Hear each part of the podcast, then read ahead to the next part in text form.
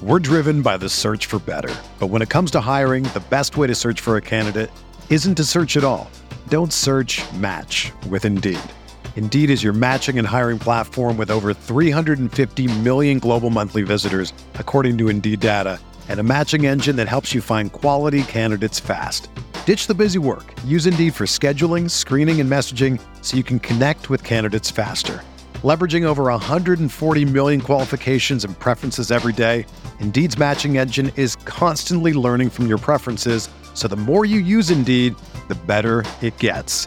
Join more than 3.5 million businesses worldwide that use Indeed to hire great talent fast. And listeners of this show will get a $75 sponsored job credit to get your jobs more visibility at Indeed.com slash BlueWire.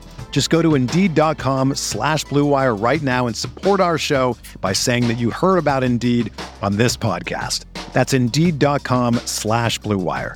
Terms and conditions apply. Need to hire? You need Indeed. From the Clark Ford Studio in Oxford, Mississippi, MBW Digital proudly presents the Oxford Exxon Podcast. I'd say thanks for tuning in, but why am I going to give you a round of applause for something that you're supposed to do, to be frank? And now, here are your hosts, Chase Parham. That broadcast school has really paid off. And Neal McCready. I deserve to be on TV. Welcome into this Tuesday edition of the Oxford Exxon podcast. Chase Parham, Neal McCready, Clark Ford Studio here today. We're going to uh, call Kyle Tucker in a second. Kyle covering the University of uh, Kentucky basketball, a little bit of football, but mostly basketball for the Athletics. Been doing it a long time. He was in the Bahamas with the Wildcats. He um, was, I guess, in attendance or nearby when Cal gave his comments that uh, ignited the uh, Mark Stoops feud last week. Mitch Barnhart been really pleased with his two head coaches in that regard. So we'll uh, preview Kentucky football a little bit. We'll talk some basketball and more here with Kyle coming up in uh, just a couple minutes on the podcast. A podcast Brought to you every single day by the Oxford Exxon Highway 6 West in Oxford. You know about the lunch specials that are five sixty nine, two sides bread, thirty two ounce drinks. You know about the Exxon mobile app where you download it and it will automatically give you a thousand bonus points. A thousand bonus points is ten bucks at the pump whenever you wish at any Blue Sky location in Mississippi. And then also uh, let them take care of dinner tonight. The ribs, hot plate, call ahead. They'll wrap it up, have it ready to go. Got side items, desserts, the whole deal there with the Oxford Exxon. Again, all Blue Sky locations and coming to you from the Clark Ford studio. We are Clark Ford's in Amory, Mississippi. 662 257 1900 is that number. Call it. Ask for Corey Clark. Tell Corey what Ford product you're looking for. He'll send you a quote within 15 minutes in uh, business hours. He uh, get the quote. You can take it, do what you wish with it. You can use it elsewhere, or you can do what I've done. What I recommend that you do. I've done it several times now. Probably about to do it again shortly, and that is uh, hop into a Clark Ford 662-257-1900 is that number again. Corey wants to be your car guy. He wants to be your truck guy. They provide great service, great products. You'll see it when you deal with them. 662 257 1900 100 guests, including Kyle Tucker, join on the Rafters Music and Food Hotline. Rafters Music and Food on the Square in Oxford. Great place to grab a burger, a po' boy, watch some games, uh, just get out of the heat for a minute, whatever the case may be. Uh, and then also Rafters New Albany, and still for a couple more weeks, Rafters on the Water out at Sardis. We get done with Kyle. We'll talk a little, uh, little football. You know, let's post some stuff on the board the last couple days and um, media stuff yesterday. So we'll uh, we'll discuss that after we get done with the uh, with the Wildcats. If anything, we're just kind of stalling for about ninety seconds. If we're being completely honest here on the show this morning, yes, um, that is that is what we're doing. But that's all. It's all well and good. Um, Lane appeared jovial, right? Ooh, didn't think so. No, thought he was pissed yesterday. Um, I wouldn't go pissed, but I wouldn't go jovial. Somewhere in between that spec on that spectrum. Um, I thought for him he was in a relatively good mood for him. because I sense he has two different sarcasm situations. One when he's annoyed, and one when he's like, "Okay, fine, whatever," but I'm just sort of screwing with you. And I felt like he was back and forth yesterday. I don't think he likes that setup. Even the room. I don't think he likes the room. Yeah. The acoustics are horrible. It's not Ole Miss's fault. The people, yeah, no, the no, people no. that are doing it are doing like Seth Austin and those guys are kicking ass. I mean, they've they've made it. Consi- you guys don't understand the environment we're in for the product they're able to get to you. It's, yes. it's remarkably remarkable how good the product is. Considering if you witness it live, you're like, I don't know how they're going to hear this because I can't hear it. Like I'm I'm I'm six feet from Lane, and my recorder's barely picking him up. Yeah. Um no, he was okay. He knew the quarterback question was coming because he kind of. I don't know how else anybody else wrote it, but when he mentioned Knox, I was like, "Oh, thank you. You just gave me my lead. I needed something." I'm like, "Okay, so there's nothing. There's no decision. Okay, cool, fair enough. Give me something." Yeah. And he did when he gave the Knox FaceTimes him every day asking about, "Hey, you know, don't you? So tell me." And he's like, "I really don't know."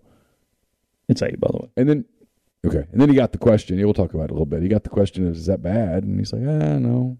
And then I asked him, is there any chance you go into this with two? And he didn't say no. No. He didn't say yes. But if you go back and listen to it and transcribe it and write it out, he didn't say no. Yeah. All right, uh, we'll get to um, Kyle Tucker of the Athletic here on the Rafters Music and Food Hotline. I've just got to dial his number. You'll hear all the dings when it connects and you hear him, tell him he's live because he's not going to be aware of that. There's no way he's going to see it before. Okay.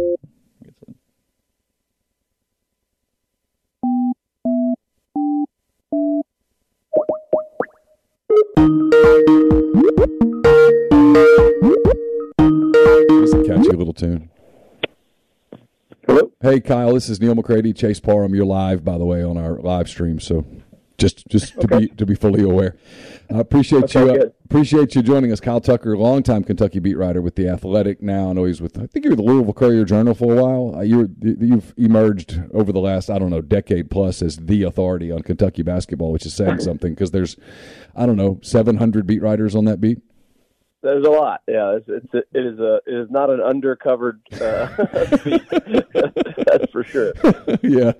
Um, I guess we'll start here because I'm really interested in this. Uh, the the Mark Stoops, John Calipari. I've been referring to it as sort of a kerfluffle. I'm I'm curious. You're I'm viewing it from thirty thousand feet. Obviously, just reading coverage from you and others.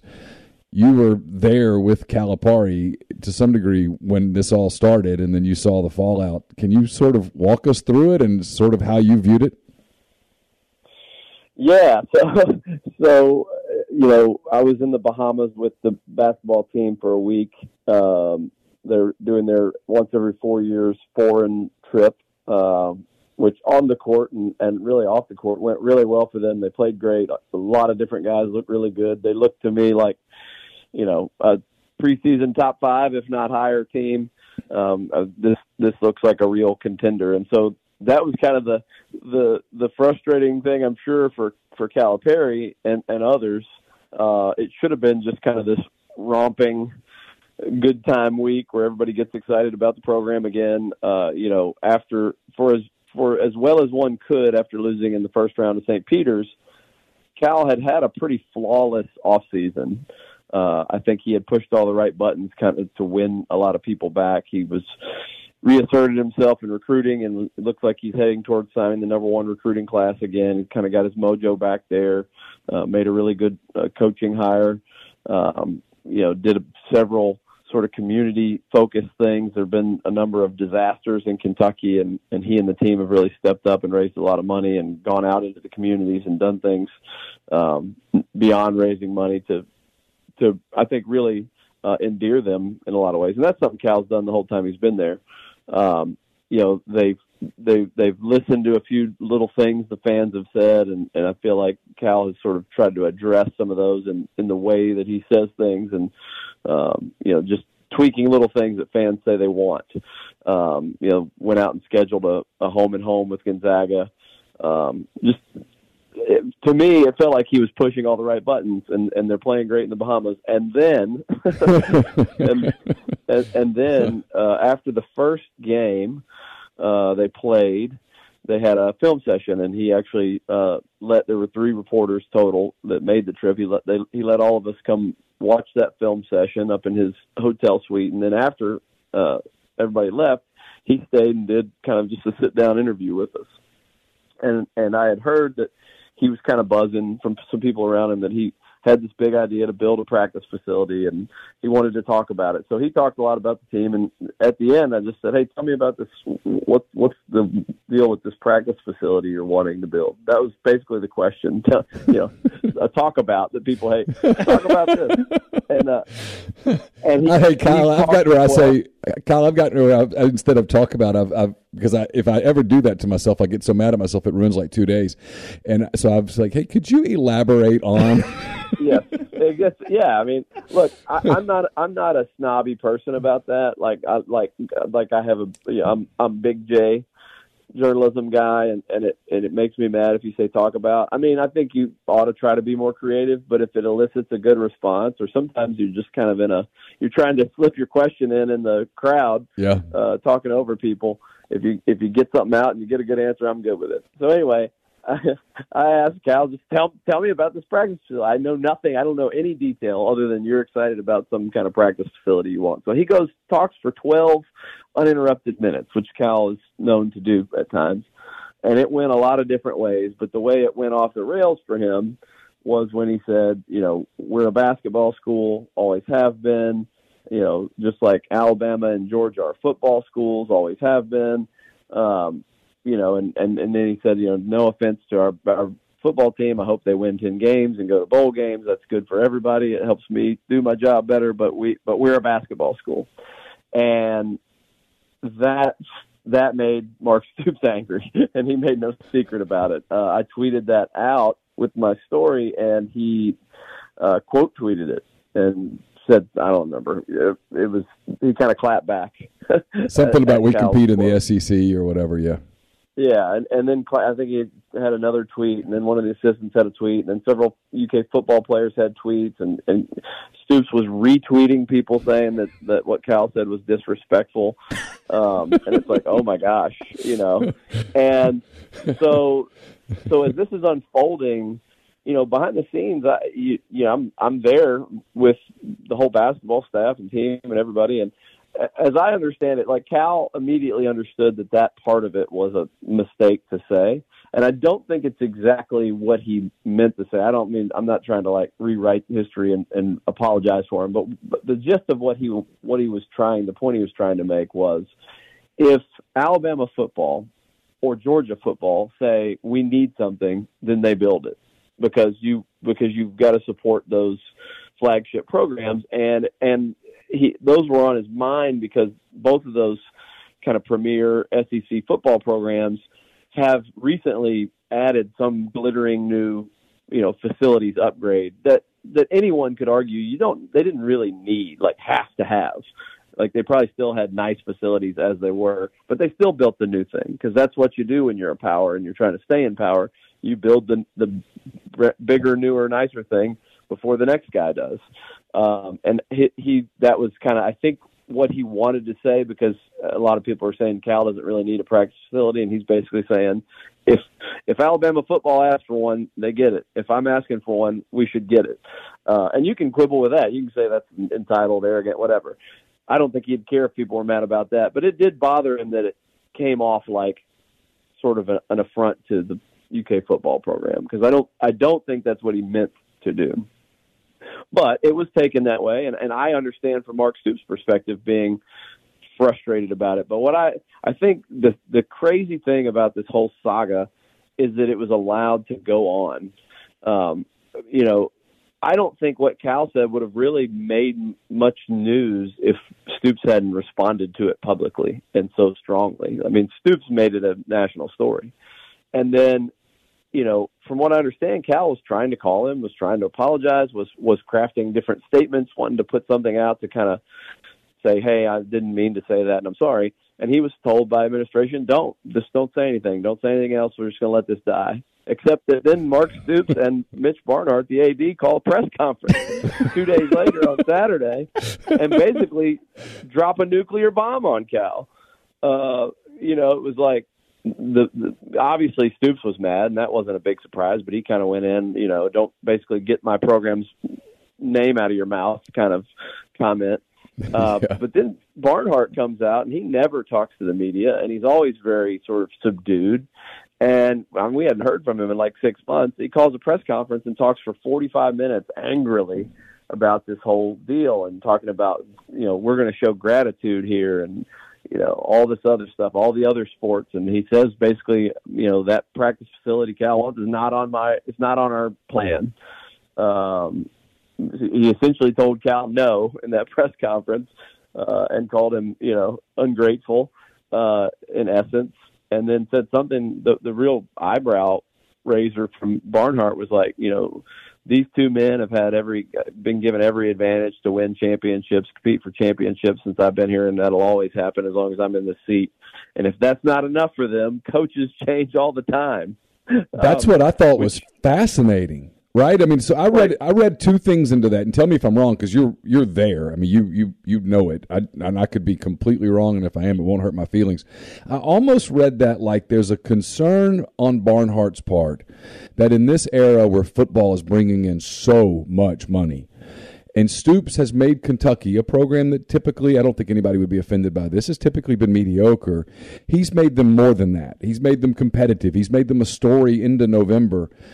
Um, and he's maybe concerned that Stoops has some secret sauce at Kentucky that nobody else has, and maybe he looks at this and goes, "Look, Cal's great, but this is the preeminent basketball job in the country, and if Cal were to leave." The line of coaches that would be interested in this job would, yeah. would, would go from Lexington to Louisville. I mean, they would be lined up to take yeah. it. Yeah, and I, I think it also tells you that Mitch probably, and I and I believe this to be true, just based on people I've talked to probably has a, a short list already um, of who you know because you never know with Cal like when when that day might come for one. Uh, but also, I think you know, I think he's got two or three names in mind, and I think he's got some at least initial, um, you know, confidence, comfort slash confirmation that that one or two of them would absolutely take that job, and they would be, you know, I think he you would get a big name. You you could get somebody who's um, you know, been to Final Fours and maybe even won a national title in, in recent times that would be interested and would be a fit. Now, I say a fit, but I, uh, the the one thing you got to be careful for, careful of, is, is you got to be careful what you wish for, right? Like it, some of the people that want change. Um, yes, Cal should have another title, or if not two. Um, yes, he can be uh, sort of braggadocious and abrasive but he's also been about as perfect of a personality fit for the kind of job that Kentucky is as you could find. And and I and I, if you don't sort of see it every day and every uh, facet of what it takes to be the Kentucky basketball coach, it might be hard to understand. But it is there are not a lot of jobs like it. It is an all-consuming job where you have to recruit at the highest level, you need to win at the highest level, and you need to you need to manage the spotlight and be in the spotlight at the highest level. Um, and all you have to do is look at Billy Gillispie. Um, the first best, the last, before he basically was forced to hire Cal, which was true. He he rejected Cal uh, after Tubby Smith left, and Mitch Barnhart did, and hired Billy Gillispie. so uh, just just blindly trusting that Barnhart will get it right, or anybody would get it right. Um, I, I don't know that I would necessarily do that. But also, I think Gillispie was a good coach. Uh, he's, he's like, I think you know, competing for Division two national titles and stuff like that. Now, um, I mean, he's a he's a good coach, but he was a bad personality fit. I mean, he was a horrible personality fit for all that it entails to be the Kentucky coach. It's just there's so much to it. And that job ate him alive in like under two years. I mean, he was pretty much off, you know, off his rocker by, by, you know, the middle of year one. I think it had already kind of swallowed him up. Um, and so you got to be careful of that. And you can say in theory that a guy you just plug and plug and play if you're Kentucky, uh, but it's got to be a uh, not just a really great coach. It's got to be a certain personality, I think, to thrive there. What is the temperature around Calipari? I mean, you're talking about a rabid fan base. He goes to, I guess, at least the maybe the final four or five of his first six years. Only been back once since then, or whatever it is, yeah. since 15. I mean, I, I know fans or whatever, but just in general, I mean, does he have basically a lifetime contract, or is there a point where this isn't good enough, even though he's always at least at the top of the the media conversation every year? Yeah. Well, the nice thing for him is like, you know, fire him if you want to, and then give him his twenty-five okay, or thirty yeah. million dollars that you owe him. I mean, you know, they, he, he does. He, he, it's not truly a lifetime contract, but he signed, a, I think it was an eighty-six million dollar extension uh, three years ago. Um, and if he gets through two more seasons, then he gets into the part where he can retire at any time and basically collect a million dollars a year as a an ambassador for the university. Um, and and hmm. so where he is in that contract, they could if, if they got rid of him, they'd owe him a pile of money, wow. and he'd just go somewhere else with that pile of money and probably win. Um, I, I do think um, there's some frustration. I think all after all this, there's definitely some some friction in the administration, um, and that goes both ways. I, I think Cal wants what he wants. He thinks they need a practice facility, a, a, you know, a shiny new one as a showpiece for the program.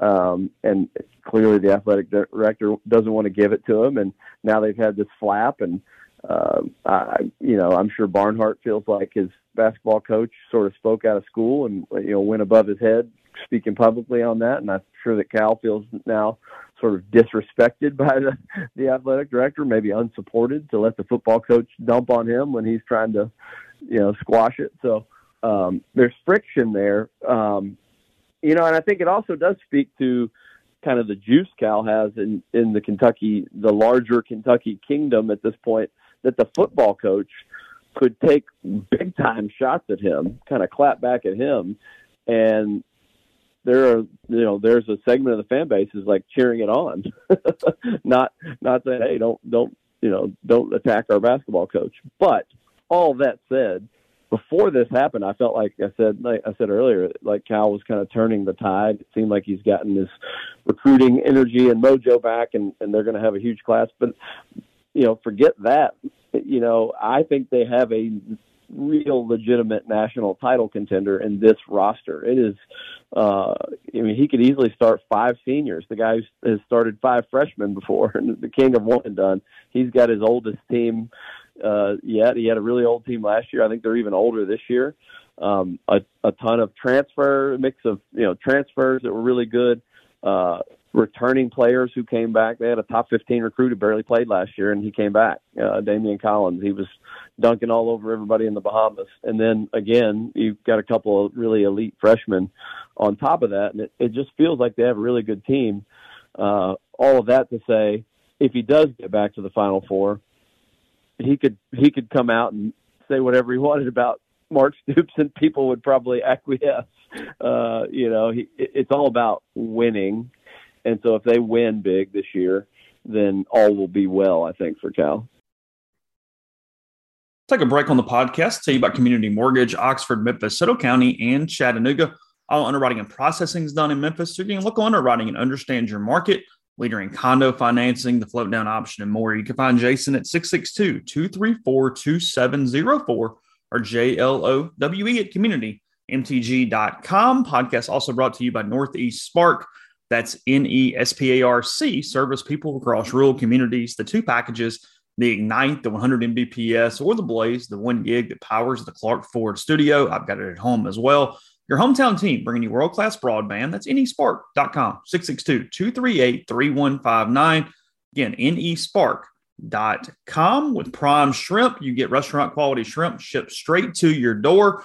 They also make it easy if you're a first time customer. Use code MPW for $20 off your first order. They have six different meals in a bag. Everything from the uh, the signature blend that has been my favorite for a really long time, and the new flavor, the lemon and cracked pepper quickly moving up the uh, the list. It's a versatile option there for salads just by itself. Do a lot of different things with it. Put it on pastas again. Lemon and cracked peppers, the newest flavor, six in total there with prime shrimp. Primeshrimp.com Ship straight to your door, less than 10 minutes, freezer to plate with prime shrimp. They also have their individually packaged or individually frozen, frozen shrimp. It's like you find at the restaurant or the uh, grocery store, except a higher quality, a restaurant quality shrimp from Prime Shrimp. Again, those are in two pound bags and can also be shipped straight to your door as well. And it's almost Grove season. It's time for Johnston Hill Creamery to let you uh, get your tailgate catering taken care of. They're doing that in options for to feed 10, to feed 20, or to feed 40 for all Ole Miss home games this season. They uh, do a great job of artfully arranging the catering on trays, make your presentation look outstanding.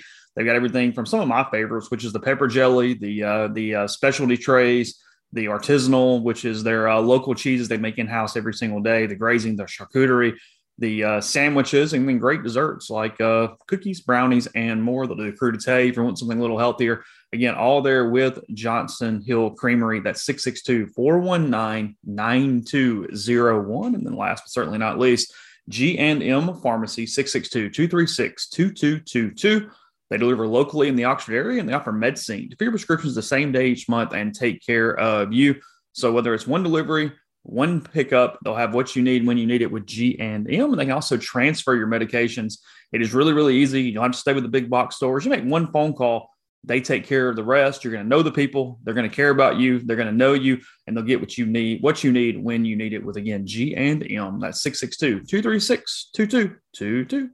Yeah, you're right about Kentucky. By the way, I was in I was in Fayetteville over the weekend, and there was a lot of buzz there about their team because it's so young and the three potential lottery picks and all that stuff. And if you asked people, you, you know, is it, you think this is a, a championship team, and they're like, look, I mean, we're good, but the best team in the league is probably the team that's usually the best team in the league. They are loaded, and so there's there's yeah. league wide there's a, a respect for not just Tshiebwe, but just the entire roster that he's got put together. And I think that puts an expectation on him, though, that going into this yep. season, you know, the everyone's going to go, hey, Kentucky's even in a league that uh, has a team as talented as Arkansas, and Arkansas is uber talented. Kentucky's going to be the team favored to win. Yeah, I mean, I, I think I think without a doubt you have to say that going into this year, this is this is a pivotal year for Cal um, because um, you know in 20, let me get get myself together here. In 2019, uh, they had a really really good team that was up 10 in the Elite Eight against Auburn and blew it, lost in overtime to Auburn with a chance to get back to the Final Four. I think if they get to that Final Four, uh, one, I think they might have been the most talented team left in it and could have won the thing. Uh, that was Virginia's year. Um, but if they just get to that final four, some of this pressure's off, but they don't. They just miss out on the final four. 2020, they win the SEC by three games, and then COVID hits, and they don't get to play in the postseason. You know, 2021 is the weird zombie COVID year, and, and everything just goes completely off the rails for them, uh, and they have the worst record in like 94 years at Kentucky. And then you follow that with a great season. I mean, this that team last year for two months was the best team in the country. They beat the two teams that played for the national title by a combined, I think it was uh, 50, 57 points away from home, North Carolina and Kansas. One at Phog Allen in a in a rout, um, and you think this team is terrific. They have the national player of the year. A lot of good stuff actually happened last year for them. It was like a resurgent year and then you face plant in the first round against St. Peter's, a 15 seed. And so, you know, you you've gone now three full NCAA tournaments without winning an NCAA tournament game, or three full years because uh, there wasn't a tournament in 2020, which is just kind of unprecedented at Kentucky. And I don't think that they can. Um, I, I don't think people are going to abide a fourth straight year of no deep tournament run because that's just what is expected at Kentucky and even beyond the historical ex- expectation of that. Cal set that bar for himself crazy high. He had that on the fir- front end of his time at Kentucky. He goes to four Final Fours in five years, wins a title and plays for another, and almost has an undefeated season in another year. I mean, the, the expectation he set for himself was was to be right there, you know, at the end of March every year, and it's been now three years without that. And so I think there's huge pressure on this season uh, when you know your team is loaded. I And there is no question, talent wise and experience wise, like they are loaded depth wise. Um, they've got they're legitimately ten deep, maybe eleven. Now they added eleven an eleventh uh, scholarship player a couple days ago, five star kid reclassified seven footer and enrolled early. So that's the level of talent they're working with at this point. Um, you know, there's there's huge pressure to just get it done, get get at least get deep. I mean, a, a national title, I think, probably um, cements Cal as you know he's like on the fence right now. Was it a really wildly successful tenure for Cal at Kentucky, or was it a little bit underachieving for the level of talent he had? I think if he wins a second title, those questions go away. But I think just getting back to a Final Four at least gets some people off his back, and then he's got the number one recruiting class coming in behind it. You know, may relaunch Cal into a a few more years here.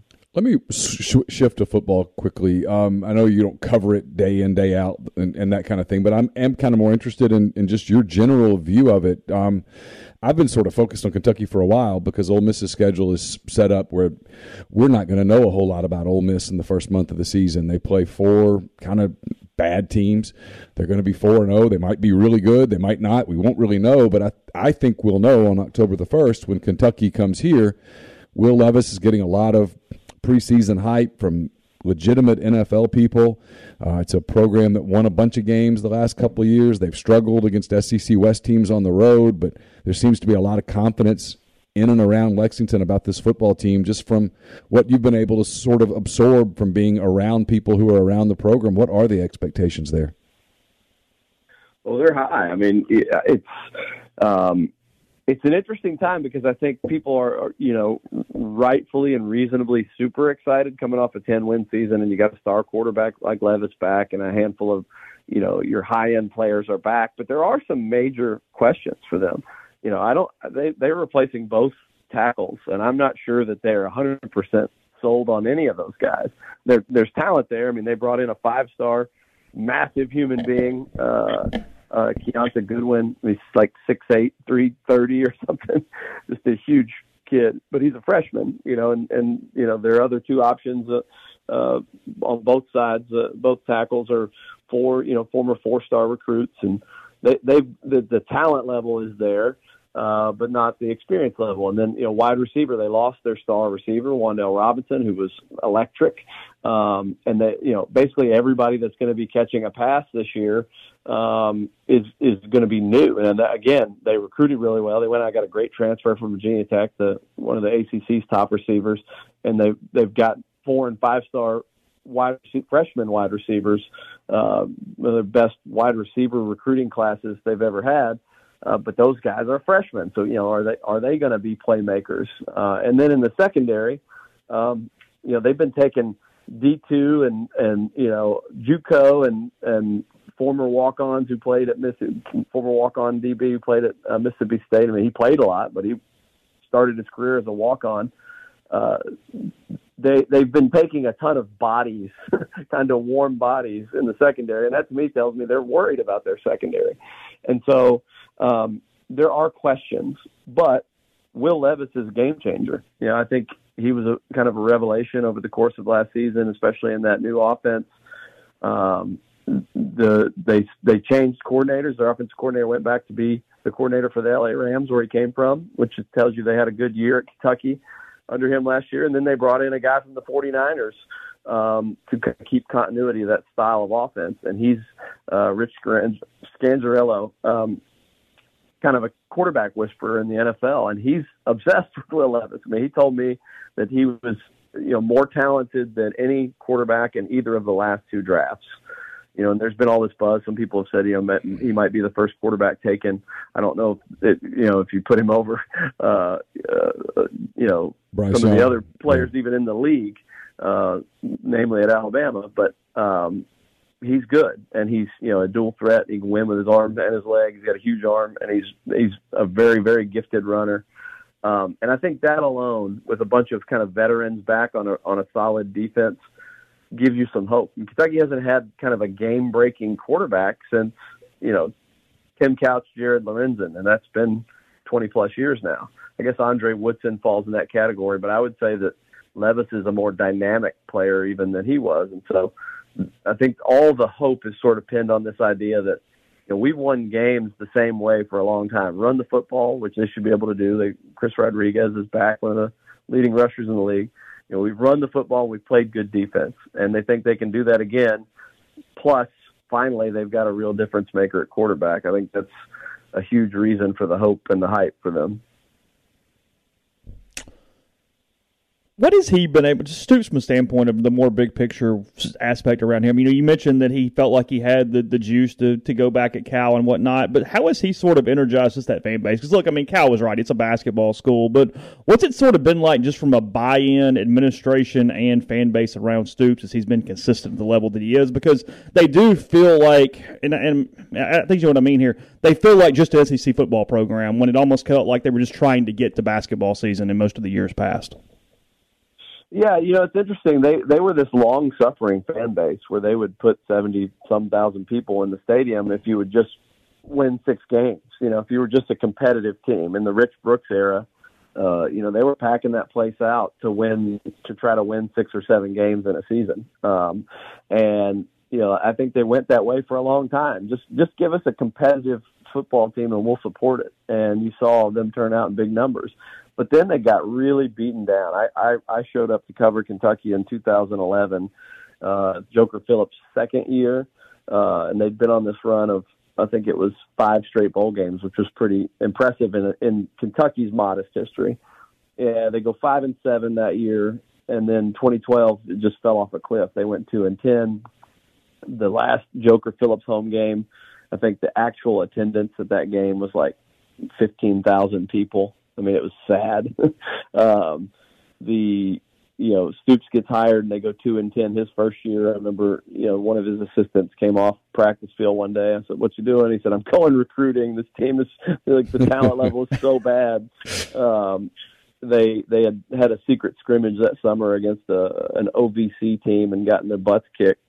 Um, you know they they they had OVC talent. You know, and crazy like they had one double A or very low, you know, one A level talent in trying to compete in the SEC. They were, you know, trying to recruit two star hidden gems, which which Stoops has done. I mean, Stoops has gotten some two star hidden gems that turned into first round draft picks there, but those are, you know, those are your you know they, those need to be few and far between. Those are great when you find them, and every good staff does.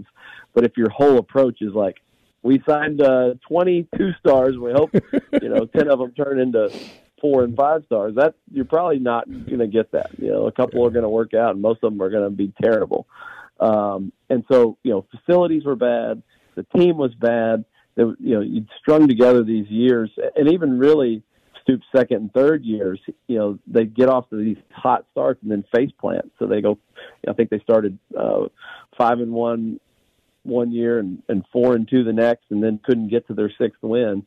And so there was a number of years where they just the fan base that had been so good and long suffering uh, kind of gave up.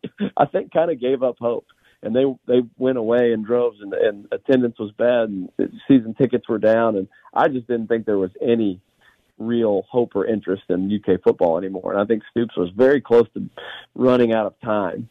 And he got off to an 0 2 start in his fourth year and it was like this guy's getting fired. And then they went on a run. They made the made a bowl game, and it and it all got turned around.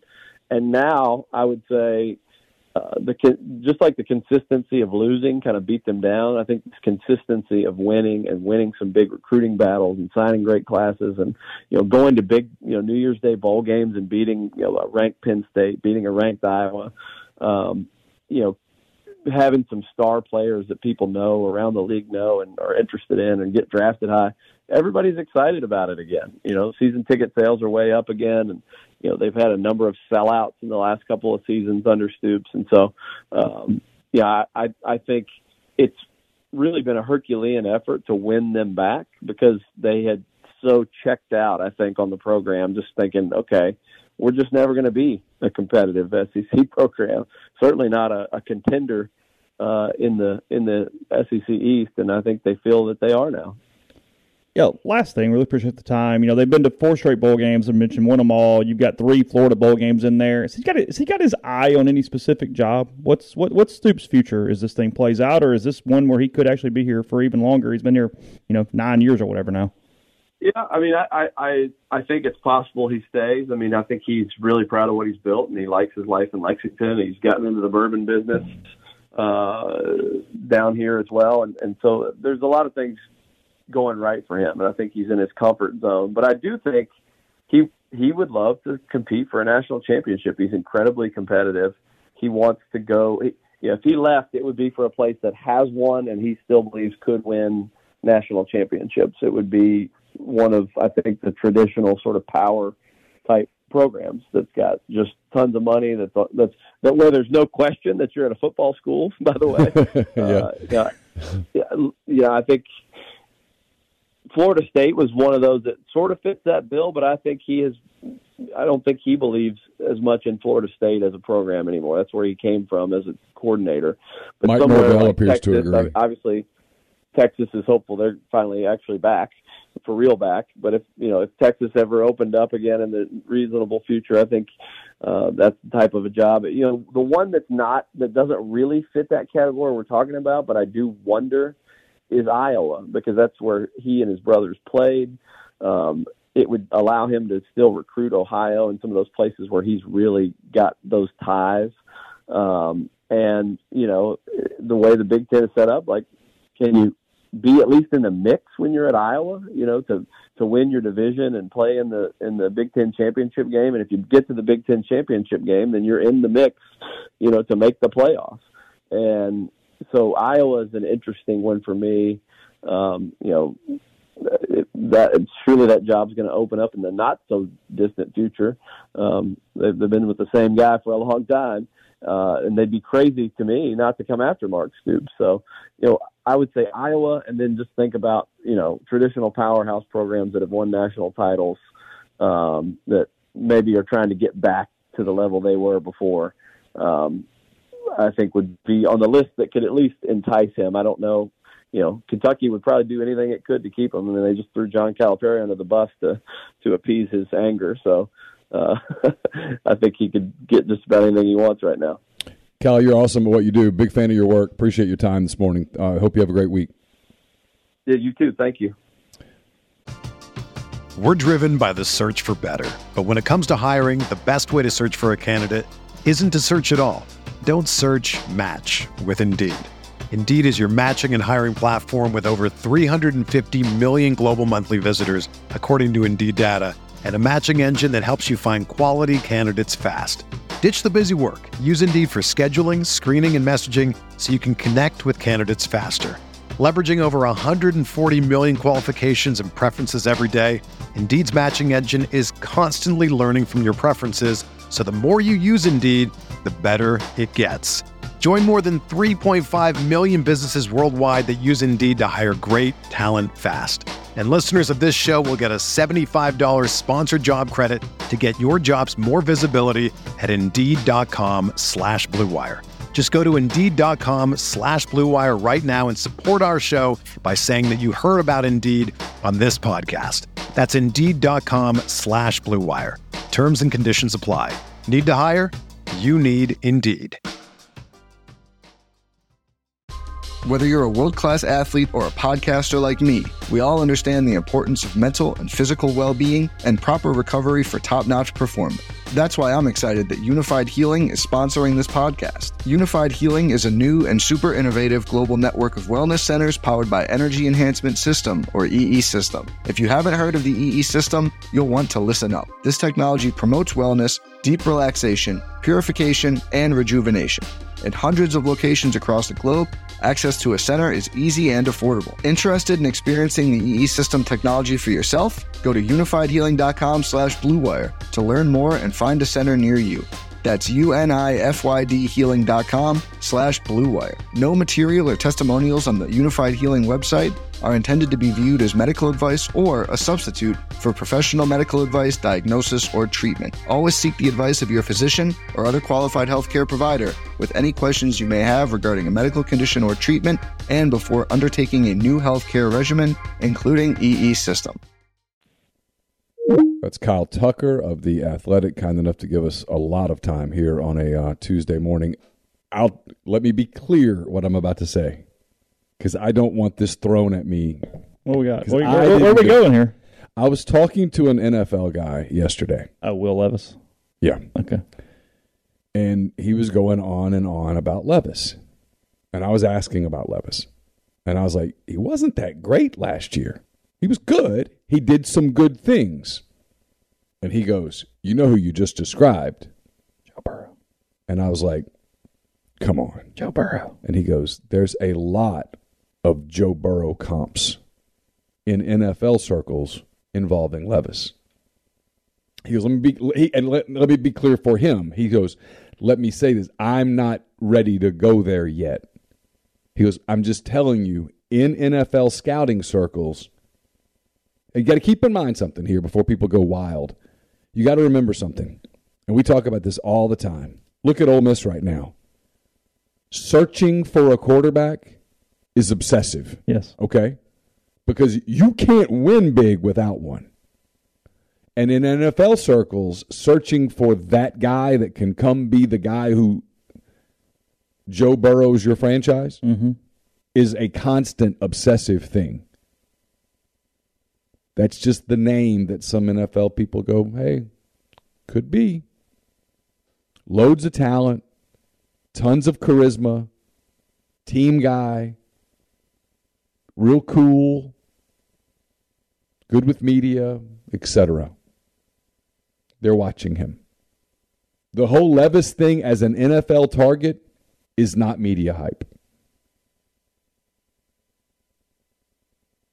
It's not.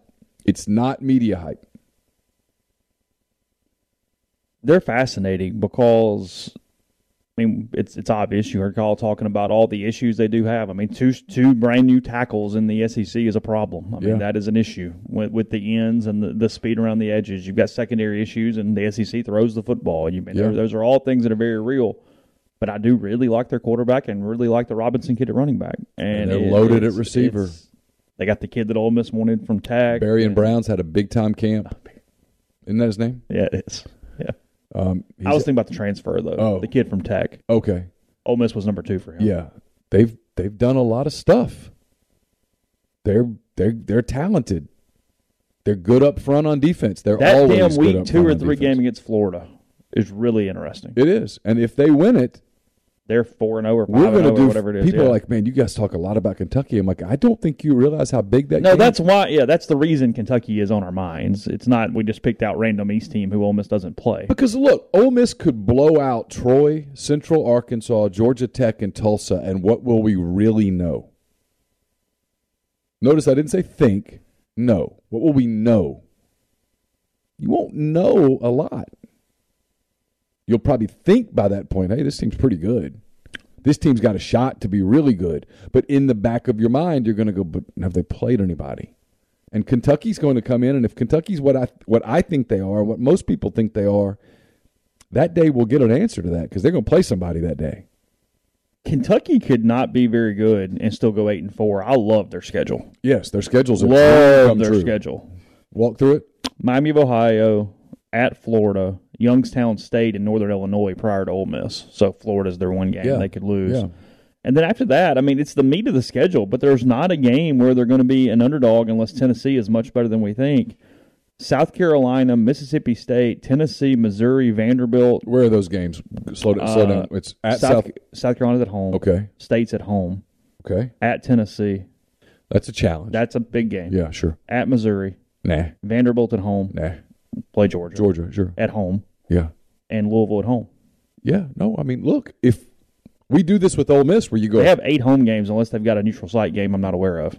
We do this with Ole Miss, where you go, look, if if they beat Kentucky, you're potentially off to the races. Well, if Kentucky beats Ole Miss, they're, they're potentially, potentially off to the races, like being a top six. They, they should be seven and zero oh going to Knoxville. Yeah, if they beat Ole Miss. Yeah, where you're talking about them, where if they beat Tennessee on the road, well, suddenly they're a win away. That's a big win. Don't get me wrong. But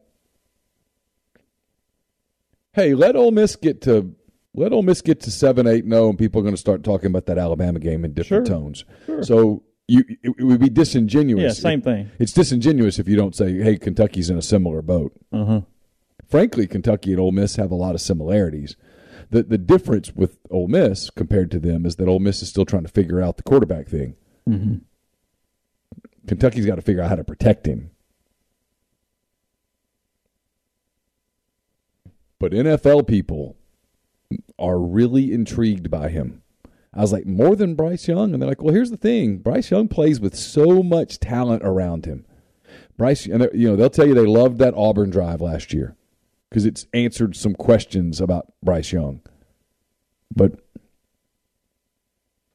People are those same people go. If you gave Will Levis Alabama's talent, what would he look like?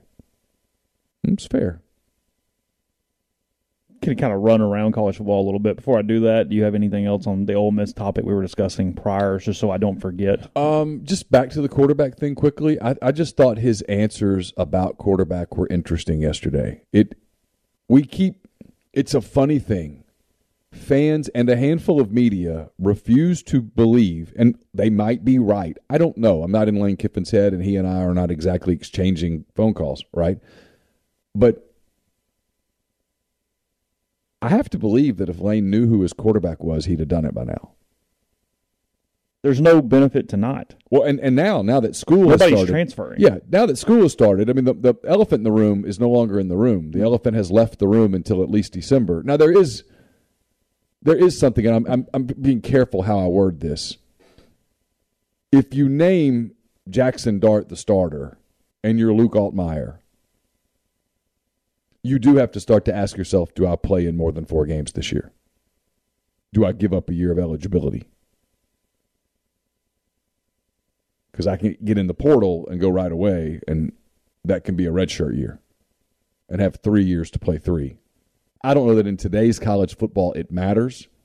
But if you're Luke, that is something that you have to think about. And if you're Lane, that's something that has to be in the back of your mind that look, if I don't name if I don't name Altmeyer my starter, he's almost assuredly going to get in the portal. And if he gets if he knows he's going to get in the portal, does he really want to play in more than four games? Sure. And we're playing. I mean, we're in Lane's head and we're just doing a podcast here because we don't know the answer for sure. But I do like like Ginger says in the thread, she says, I kind of don't buy that Lane doesn't know who his quarterback is at this point. I don't, I think Lane knows who he wants his quarterback to be at this point. Okay. I think that he has a guy picked out that he wants to take the job who is ahead right now. But here's what you're doing also if you name the quarterback and everybody on the team knows that he hasn't really separated, you potentially got locker room stuff. You've got to you you need somebody to freaking emerge, and I think that's where he's frustrated right now. Is nobody has just gone absolutely the best guy where everybody knows it. I mean, you know, well, Br- Brian talked to Ryan Buchanan on show this up this morning on, on on our podcast network. Ryan, including everyone else, knew Chad Kelly was the quarterback sure. even before Hugh Freeze named Chad Kelly the quarterback. Yeah. So that's why we would laugh at the question. Yeah, exactly. Right. So point being you need it to be some level of obvious. So I think Lane knows what he's trying to hope to happen and probably will end up being the the answer either way. But you sort of need it to play out organically, and it does not feel like there's been that level of consistent separation here for that to be the case in either direction. Right. I mean, we keep See, I, I, am trying to make sure that we're consistent with what we say because we always say, hey, Lane Kiffin's not really a coach speak guy. Yeah. Lane Kiffin kind of answers questions honestly. And if he doesn't want to answer a question, he just doesn't answer it. Like when you ask him, hey, did it, like someone said, did anyone stand out in the scrimmage? He's like, I don't know. You know, we, we've practiced Sunday, we practiced today. It was a long time ago. That was his way of going, I'm not answering that. I don't want to answer. Did, did anyone stand out in the scrimmage? Of course. It was a football game. People stand out. He didn't answer that. Yet he doesn't blow off the quarterback questions. At some point, from a consistency standpoint, we have to go, maybe he's telling the truth. Maybe he doesn't know. He gave that anecdote. I mean, he didn't have to do that. He could have gone, yeah, it's just we're kind of not there yet. You know, um, you know, did you guys know that Mars is the closest planet to Earth? I mean, he could have just done anything. But instead, he gives us an anecdote. You know, Knox call FaceTimes me every day and asks me and tells me that that was talking about it. Felt when he does that, we're on year three now. When he does that, he's usually being uh, uh, maybe always being genuine. Yeah. When Lane wants to dodge a question, he's really good at it. He just blows it off. Hey, what's an update on injuries? We don't talk about that. What about personnel? I don't like to single people out. Did, did any of the young guys like there was a question yesterday? Here's another example of this. I know I'm belaboring this point, but what else are we doing? It's Tuesday morning. Um, somebody asked because he said, you know, hey, look, the offense had some big plays in the scrimmage, but a lot of defensive starters were out because of injuries or whatever. And so I think Suss asked, you know, did any of the young guys who got an opportunity with the one defense because of injuries, did any of them stand out? I don't know. You know, sing, um, you know I, I, hate to single anybody out. I had some guys do some good things. Blue, in other words, he blew Nick off on that question, and Nick would not object to that analysis. Yeah. Yet when the quarterback questions came, he answered them. I thought that was interesting. That's all. And maybe I'm reading way too much into it, but maybe I'm just getting myself ready for you know what he said, what he meant. But I, I thought it was, I thought that was compelling. He blew off some questions, and yet when he got those questions, he answered them. And so if you take him at his word, he doesn't know who his quarterback is. Yet he, he said, We still have plenty of time. He said, You know, he's, I asked, Is there a chance if they stay close like this that you go into it as almost co starters? And he said, No, not yet. Still got some time. We'll cross that bridge if we get to it. So that's not a no. That's a Probably not. Because you 100% knew it'd be easy to go, no, we're getting, you know, we're just not there yet. We're getting close. We'll, we'll name a starter, blah, blah, blah. Well, sure. yeah. And, you know, I mean, he pointed out that John Rhys Plumlee was named the starter at UCF. He congratulated John Rhys in his press conference, which I thought some people go, oh, he's being trolling. I mean, no, he's not. He's congratulating a kid who he likes. He likes the kid.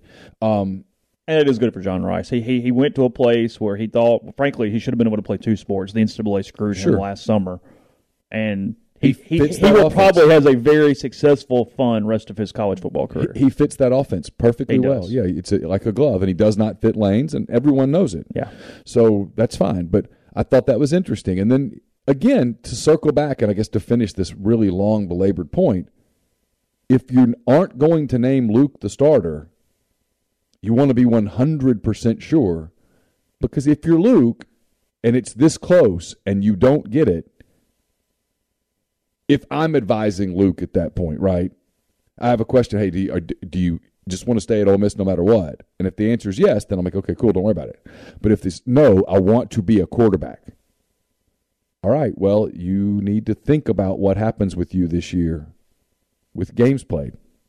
And I know people are going to get mad at me and I'm going to get attacked for this, and I shouldn't, but I'm being objective, and fans can get emotional. But if you're Luke and you're not going to be the quarterback, and you know that looking around the landscape next year, going to be an opening at Kentucky, going to be an opening at Mississippi State, could be an opening in Arkansas, could be an opening at I don't know where else. Missouri always has an opening. Um, there are places you could go and be a quarterback in the SEC next season and you I got to think about your eligibility at this point if you're not the guy. And so I'm sure Lane is aware of that. If I can think while also it. staying locked in, knowing you're just one sprained ankle at any sure. Moment. Yeah, that's yeah. the you know. But you'd have to think about that if you're him. So that's what gets interesting about it. And until you are 100% sure that you're ready to go down that road, maybe you don't do it. So, to your point, you might be exactly right. He, he might kind of know what he wants to do. But I was told, and I wrote this in some on the board by people who've been out there that the frustrating thing, if there's been frustration, and Lane referred to it as a positive thing that both guys have played well. And again, I'm gonna give him credit. That's I'm, I'm gonna say, hey, maybe he's right. Um, the frustrating thing has been one guy will have a really good day, and you start to think, hey, there's going to be some separation. And then that guy comes back the next day and has an inconsistent day. And it evens back out. I mean, we're 11 days out now. I don't think they could do it today. They could do it tomorrow. But he did not sound like a coach who was naming a starter imminently yesterday. No, he he he he didn't. But He also didn't put himself into a corner where if he names it on Friday, it's weird. No, no, no, yeah, no, absolutely not. Hey, well, you know, but this week so and so's been really good. Insert sure. John Doe, and here sure. we are. Okay, cool. Sure. As opposed to the really weird Quinn Ewers deal at Texas here in the last few days, as he I, and look, I mean, I'm I'm not even making fun. Like Anwar Richardson's a really good reporter. He obviously had sources that he was very, very whatever, and he essentially said he would bet his mortgage on Hudson Card being named the starting quarterback at Texas, and Texas named Quinn Ewers the starting quarterback like two hours later. Yeah. Um, almost to the point of I'm wondering if Sarkisian is screwing with Anwar a little bit. Like there was a weird because here's what happened for anybody who hadn't been around this thing is and this is where Lane talked about in the past that this can hit teams when you have the really high profile transfer, you're paying out the wazoo, everybody's aware of what you're doing with Quinn Ewers. And now Lane said he was not doing this with Dart or anything like that, not getting down that road. But just in general, that it would potentially put coaches in weird spots. Everybody around the Texas program believes that Quinn Ewers is basically playing because he's the guy they're paying the most money to a quarterback right now for Steve Sarkisian. Is that true or not? I mean, hell, I haven't seen their practices. I don't know. Right. that's what I'm reading. Is is I read around the league a little bit. The all the industry or not all the team sources and stuff had said Card was ahead, and then when they were doing a press conference in the Texas media room or whatever, they get done with interviews, bring three players, random players that don't really matter, and like the communications guy just goes, "Hey, sorry, got a note from Sark real quick. Quinn Ewers is the quarterback," and that was how they announced it and it was like two hours up. It was like like sun silence, like what the hell is going on? Yeah. But that was it. That was literally how they announced the starting quarterback at Texas. Here's the backup defensive tackle. Now I ask questions. Yeah, exactly. Yeah, they didn't bring him by the press conference. It was like yeah, random guard tackle guard or something. It just look, maybe they go win 11 games and whatever. There is something about that program that everything about it just goes sell, sell, sell, sell, sell, and nothing turns me the other way. I because when I heard Steve Sarkisian, I thought that's a guy that has a chance to be a really good coach. I actually thought it was a pretty good hire for what they sort of needed. He's done a poor job at this point. Like just managing that hellaciously difficult program to manage. He he has not done a very good job with it. The the board, the boot, everybody's still kind of running the asylum a little bit over there, and yeah. he's just holding on for dear life. I mean, they're interesting just from the standpoint of it looks like a car crash any moment. We want to make sure we're watching when impact happens. Well, and, and, and that and the fact that they're recruiting at such a high level Well, that too. for next year beyond just the obvious. I mean, I'm not referring to only Arch Manning. They have a really talented class coming in from a rankings standpoint. What that's worth, I don't know. Beats me. I haven't gone to watch those kids play, so don't. I'm, I'm not. My answer to, hey, have you ever seen so and so? Nope. Um, I don't I don't know. I don't know what's going to happen. that, that's Texas is weird. They've always been weird. They can't get the boosters out of the way. And now NIL has made the boosters powerful. A necessity. Yes. Look, Texas needed. No one thought Quinn Ewers wasn't going to start. Okay, let me make that clear. Or going into the year, like anybody with any sense of a brain knew that they were going to have to basically start Quinn Ewers. One would think. But what some of this stuff means is he hasn't looked worth a crap, or at least better than Card, who couldn't beat out Casey Thompson. yeah. I mean, yeah, they've had some quarterback issues in Austin, if you will. So well, they've had they've had a lot of issues in Austin. I mean, again, go back and watch last season. I mean, not only did they lose to Kansas, when they played an SEC team, they played a good SEC team, but not a great one, a good one, and they got routed. That was a rout. And it was a destruction at the line of scrimmage. Yeah. I mean, people if if if Jefferson doesn't make a bad read in the second quarter of that game, that is 40 something to nothing. It was a blowout. That team's getting ready to jump into the SEC? That program needs a Nick Saban. It needs a power guy to it's come always in. Needed that, and there aren't many Nick Sabans out there. He flirted with it once. Oh, I think went they, down the road. I think he? they could have had him. They screwed it up because they couldn't surrender the power. It's the underappreciated part of what happened at Alabama is there was some pushback, and finally, after Rodriguez turned them down. They just said, screw it, let's do it. And it's kind of worked out. But that's what Texas needs. I mean, you can talk about fit and hot offensive blah, screw that. You you need somebody who can come in and shut the doors and say, This is how we're going to do it, this is how it's going to be, and you tell the boosters You'll talk when we want you to talk. You'll be heard from when we want you to be heard from. And, and Sarkisian you, and has hard. tried to go there, but it's not his normal personality all the time. So he yeah. can, he's inconsistent. He backs off and up and back and up and up and up. Well, just because you worked for Nick Saban doesn't, doesn't make, make you. you Nick Saban. Yeah. I mean, look, Billy Napier would have been a much better fit at Texas. I don't know if he would have had the juice though to actually get them out of the way. To circle back to Kyle Tucker, you'd have to think about a Mark Stoops. Somebody knows what the hell he's doing, can run a program. And make no mistake, from a PR standpoint, in the eyes of kind of some ADs and stuff out there, him standing up to Calipari earned brownie points. Oh, sure. Oh, I mean, this guy, this guy's a man's man. I mean, I didn't really think about it from that level. Comment a good point. The AD backs the football coach in a football basketball fight at Kentucky. Yeah. Well, look, if you listen to Kyle, I'm pretty good at uh, between the lines 101. He was referencing specific human beings sure. as the as the next guy. He had an idea. He knows something. Yeah. He wasn't going to tell us, but he gave us more than a few hints. That Barnhart's got a very short list. Might be. Yeah, one to three names. Yeah. And would they take it? Of course, everybody take it. It's the best job. It's the best job. You'll get what you need. Yeah. Look, Cal's been again. I, I, I, will, I looked it up while we were talking to him. He's been to one Final Four since 2015. Yeah. Actually, none since 15. It was 15. Yeah. That's not good. No, not good enough. No, not what they want. He's a lot of flash and not a lot of substance lately. Couple different things. Heisman Trophy odds. C.J. Stroud, the Ohio State quarterback, plus 200. You got to go 2 to 1 to pick Stroud to win the Heisman. You give any care about that. He is a uh, more than double favorite over Bryce Young, who is plus 430. Okay. You can bet 100 and win 430 on Bryce Young if yeah, you would like. Give me some other names. I'll, I'll take. Give me some. Give me some lines. Caleb Williams plus 700. Nah. TreVeyon Henderson, running back, Ohio State plus 2,000. Not bad. The man who is getting the most money on him in the Heisman Trophy betting to this point is Will Anderson at plus 2,200.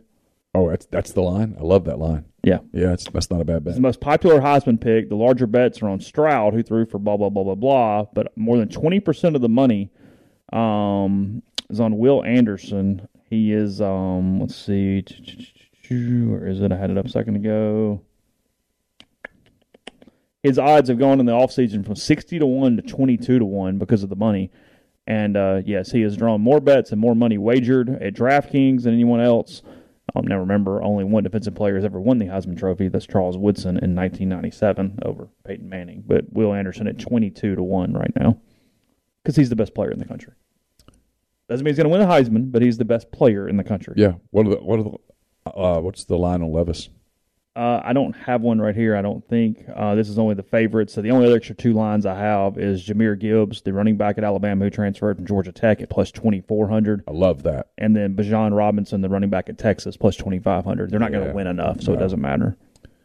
Hey, our friends at uh, Blue Delta are excited to announce they'll be hosting Mustache the Band Friday, October the 14th for the Square Jams after party. Come out to support the Rebels on the Oxford Square at Square Jams, then com- complete your night at the Lyric with the folks from Blue Delta Jeans. Uh, the world's most powerful 90s country band. Uh, ticket uh, packages are on sale now. Uh, some tickets include jeans and some don't, but all include admission to the concert and an open bar. To book, just visit bluedeltajeans.com slash afterparty, and they'll see you there. We didn't talk about this when it happened we're both selling, I think, on Scott Frost in Nebraska anyway. But his comment about his lineman throwing up has not gone away now in like 10 days. And he continues to do nothing symbolizing a hot seat coach who actually has it figured out right now. Yeah. Whatsoever.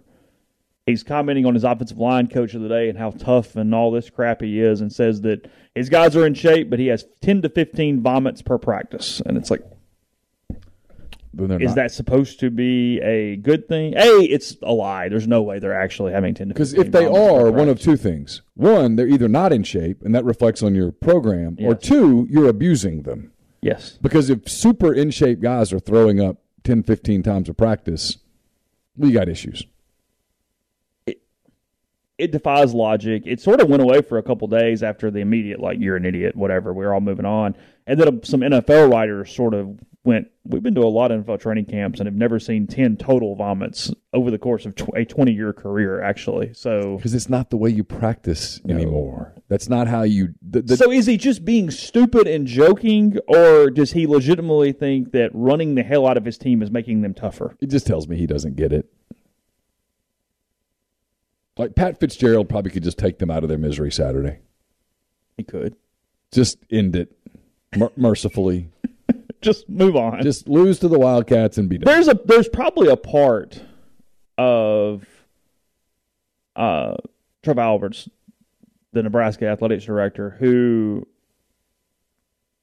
wants Northwestern to win this game Saturday and just oh sure he, he probably is very much the same place that the Arkansas AD Jeff Long was in Oxford that day when he looked very sad that Arkansas had won the game in Oxford that afternoon. He was sick. Yes he wanted the Rebels to hold on to that lead. Yeah. That was a weird elevator. Well, it's where I believe you, you either heard this later or you'd heard it beforehand, but Arkansas had essentially rented out their suite and couldn't find enough people to fill it. Yeah. In Oxford.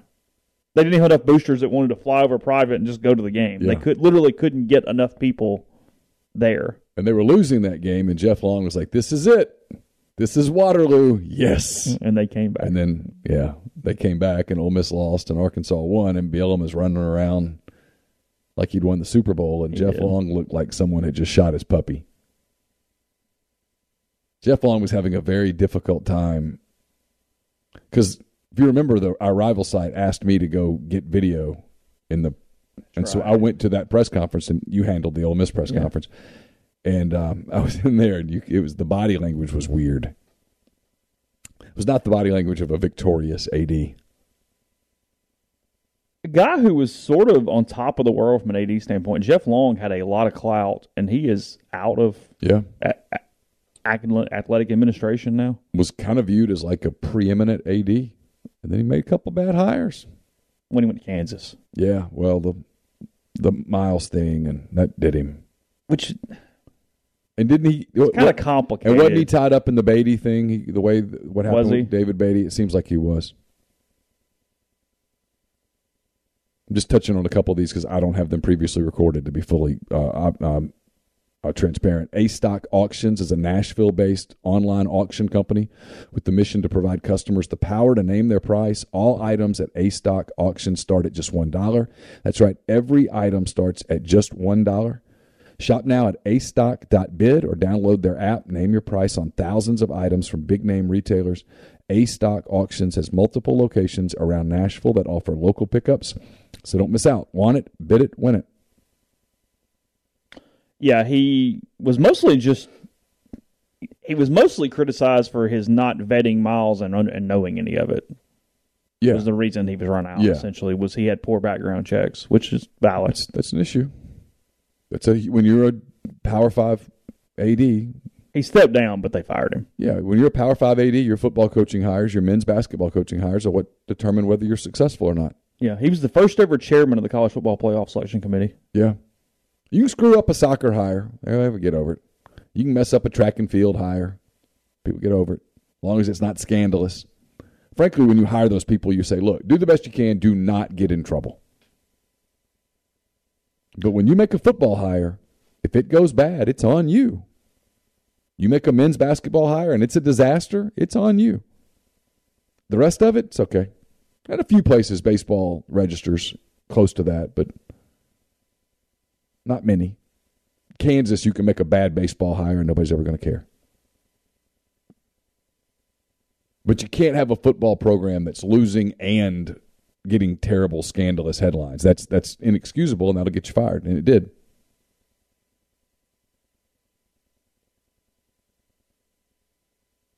The SEC potentially could not have.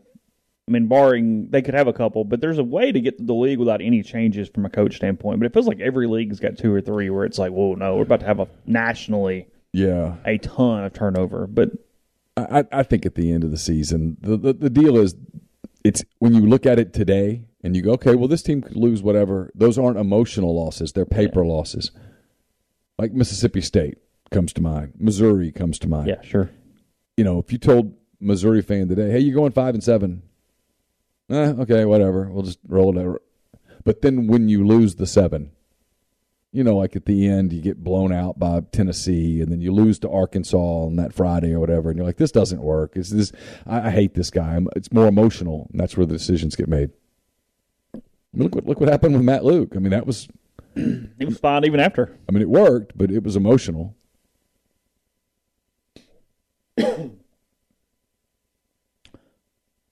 Leach is out with a loss to Ole Miss and what number of wins?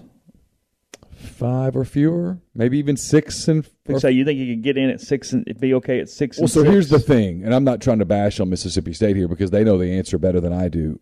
Are they positioned from an NIL standpoint to do better than Mike Leach? They are very, but they are very far behind inside the SEC. I've been told by people who would know. That's what I've heard. Like way behind. Yes, they only actually got anything even in the realm of the Grove Collective or something to that that infrastructure. They've only even had operational a couple weeks, maybe a month, something like that. Yeah. So the question is, who can you get? Who can you get? And I think in today's era, you better know that answer before you make a a move. I mean, does Will Hall win enough at Southern Miss to move the needle at Mississippi State yet? Feels like that's still a year or two away. I mean, I know of some young coaches out there that would have to think about it because of the SEC money, but at the same time, they would go, "Gosh, I think I could, if I just stay here another year or two, I can Billy Napier this. I can get a better gig." Yeah. I don't know. Because look, if, if in that division, and you're about to add Texas and Oklahoma, and we can rip on Texas all we want, but Texas is going to have players, and if they ever get the right guy, they'll figure it out. Oklahoma's going to be a good program. Look at the rest of the SEC. Just look at the West right now, today. Sure. Alabama's dominant. Texas A&M is whatever they are, but they're they're not a pushover. Nobody looks at A&M and goes, "W." Sure. Okay. LSU just got Brian Kelly. Most people think that they're coming back. Ole Miss is um, Bill Connolly has Ole Miss in the top ten. Yeah, nine. I think Ole Miss just won ten games. Lane Kiffin's got them rolling. They're recruiting at a pretty high level. Um, Sam Pittman's got Arkansas winning more than they usually do. They're recruiting at a pretty high level. Sure. Um, all of those programs are far more invested from an NIL standpoint than state. It feels like I'm leaving somebody out, but Auburn. Auburn they're either going to win or, and get rolling, or, or, they're going to make a big time change in yeah. November. And so the odds of Auburn just staying down for yeah. a long history says that they won't stay down. Yeah, they'll come back. So if you're if you're a coach out there, it's the worst job in the West. You have to ask yourself, okay, how much worse? Yeah. Yeah, I actually think Billy Napier is going to win at Florida relative to whatever the job allows. I don't think it's a great job, but I think he will win. And I I would pick him over Tennessee to be the number two team in the East behind Georgia for a while. I think Florida's the pick there. Could be wrong, but that is what I think. I would like to see another season. Okay. Kind of like to see what Florida looks like. Sure. Not wins. Oh, look, they might suck this year. But I want to see what they look like. Do they now? They are recruiting pretty well inside out right now. They appear to have a pretty good little structure going he's really good. He knows what he's doing. I know he sounds different and acts different, but if you talk to coaching people, they all pretty much rave about Billy mm-hmm. Napier. Because we had Kyle on, we started with some basketball. We don't do a ton of that in the in the preseason. We'll say I pulled up a uh, top twenty five rankings for the preseason for men's basketball just quickly. The uh, top fifteen in reverse order: Indiana at fifteen, Villanova at fourteen. Auburn at 13. I didn't realize the Tigers were that high. Yeah. Auburn at 13. They're going to be good. Uh, Tennessee at 12. Yep. Texas at 11. UCLA at 10. Arkansas at 9. Baylor at 8. Creighton at 7. Yeah. Really? Yeah. Okay. Kansas at 6. Duke at 5. Kentucky at 4. Houston at 3. Mm-hmm. Uh, Gonzaga at 2. And North Carolina at number 1. Yeah. Okay. Top four to five top 15 SEC programs. The league's just going to be a bear. Kentucky's elite, very, very good. Arkansas's super young with that talent, but it is elite talent. How quickly he can put all that together. I think Tennessee's underrated right there. Um, Auburn's going to be really good. And then they didn't mention Alabama, but I think Alabama's got a chance to be a really good team. I mean, I mean and, and, and then here's another one is, is Texas A&M if you talk to people around the league, they they think A and M's going to make a jump in hoops. Bama's at twenty. That's it for the SEC. Okay. Yeah. North Carolina um, bringing back three double digit scorers and a big time transfer from Northwestern. Yeah. Among their, their starting five. Gonzaga actually is having to turn it over a little bit. Their rosters. He's just got where he's so good at it. He can recruit they have Timme back, but yeah, they can recruit elite players, and they play in that s- s- league out there where you get lots of time to sort of develop it. But they play a great schedule. I mean, they'll play lots of teams. And they'll he, he's good. It's a jump up, but they've got the big kid, the the player from Chattanooga that transferred, uh, yeah. Malachi Smith. Yeah. So that's so. Uh, anyway, little basketball there. To uh, you proud of me? We had Tucker on, and I didn't ask about Shai Gilgeous-Alexander. I wanted to, almost did. I had to actually. I had four or five more hoops questions, and I thought we've got to get to football. Or people are going. to Yeah, if I actually had an hour with him, I would have stayed on basketball for like another twenty minutes because I, I even even I had some some hoop stuff that I wanted to get to. People were going to need some better help they were. They were. was probably the uh, by the way, if you've been listening to MPW Digital over the years, you know that uh, I'm a big fan of mental health therapy. So is Chase. I've needed it uh, at times, probably need it every day. And during the pandemic, uh, my girls utilized therapy as well. There's no stigma. There's nothing to be ashamed of. Taking care of your mind is just smart. How well would you take care of your car if you had to keep the same one your entire life? And that's how our brains work. So why don't we treat them that way? How we care for our minds affects how we experience life. So it's important to invest time and care into keeping them healthy. There are plenty of ways to support a healthy brain, like learning a new language, taking power naps. There's also BetterHelp online therapy. BetterHelp is online therapy that offers video, phone, and even live chat only therapy sessions. So you don't have to see anyone on camera if you don't want to. It's much more affordable than in person therapy. You can be matched with a therapist in 48 hours. Our listeners get 10% off their first month at betterhelp.com slash MPW. That's better, H E L P dot com slash MPW. So I haven't read the full story. And I mean, we're not talking about it now, we're kind of wrapping up, but this whole thing, I guess it's finally getting publicized. I know there's a documentary on it, but Ryan Reynolds and Rob McElhenney owning this team in Wales is yeah, fascinating. It is.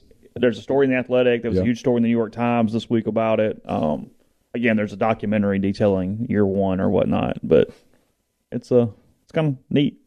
Something I don't know. I don't know what the word is, but it makes a ton of sense for the the team. I mean that. You know what's interesting here is that we keep doing this. Hey, soccer's never going to be a big deal in America, mm-hmm. and everyone talks MLS when they say that, right? Sure. You know what's becoming clearly a really big deal in America? You see it on Twitter. The English Premier League is becoming a big deal in America. It has become for football people who like both sports. They're so excited about like next weekend because the soccer games start at six in the morning thinking of both. You get the the double the noon game yeah. in England, then you get the eight o'clock game, and then you turn to like game day or whatever, and then you get college football. And then on Sunday, it's the same thing. You get the Sunday morning game, and then you get your NFL. And for people who love both sports, they're like, man, this is a day. We're and, in. Yeah, yeah, And those English Premier League games, if you like soccer, and more and more people in our country do, I know there are people that still hate it, and you're, you're going, well, it's fine those English Premier League games are really, really good. And once you get a team, and now that Peacock is sure. streaming, you can watch Liverpool every game. You can watch Chelsea every game, Man City, Man U, Tottenham, Arsenal, uh, whatever. You can watch all those teams every game, and they are all. You can watch every game in the entire EPL. Yes, yes. Okay, and they're now building. They're building fan bases over here and you see more and more people from America, the wealthy, wanting to get invested in those teams and stuff like that. It's, I think that might be what becomes the big deal over here is mm. EPL teams, not MLS teams. Well, that's fascinating. You see a lot of it. A lot of it. I mean, I was blown away that day in Vegas watching Chelsea mm-hmm. and all the kids who I'm going to guess didn't make the trip over from London. Yeah. Decked out in the Chelsea gear. Yeah. Thought it was pretty interesting. They played a Mexican team? Yeah. Yeah, right. Yeah. 57,000 people on a hot night in July. Yeah. All right. Thanks to Kyle Tucker for uh, all of his time today. Again, covers rebelgrove.com. Uh, but yesterday's uh, media opportunity, another one tomorrow, nothing today on that front. And we've got week zero games here coming up this weekend. McCready and Siski today at 2 p.m. If you uh, want to follow along with us and join the stream, uh, Jay Tate and I taped Greatest Pod in the South, episode 187. That's up where uh, you get your podcasts. We taped that yesterday. It's up. Put it up last night. So Rippy has a show up this morning too. Yeah. He has week two with Ryan Buchanan, former Ole Miss quarterback. So that is in the feed as well. And we'll be back tomorrow morning. Take care. Have a good day. Everyone is talking about magnesium. It's all you hear about. But why? What do we know about magnesium? Well, magnesium is the number one mineral that 75% of Americans are deficient in. If you are a woman over 35, magnesium will help you rediscover balance, energy, and vitality. Magnesium supports more than 300 enzymatic reactions in your body, including those involved in hormonal balance. From functional medicine doctors to mental well being and female hormone experts, we all know that magnesium is the one mineral to improve all aspects of well being and health. But which one? Magnesium Breakthrough from Bioptimizers, the trusted choice recommended by leading experts with seven best absorbed forms of magnesium to ensure your body receives the support it needs for overall well being. Go to bioptimizers.com slash balance today and use code BALANCE10 for 10% off. Support your journey to wellness at B-I-O-P-T-I-M-I-Z-E-R-S dot com forward slash balance. Magnesium Breakthrough from Bioptimizers, your foundation to optimal health and vitality.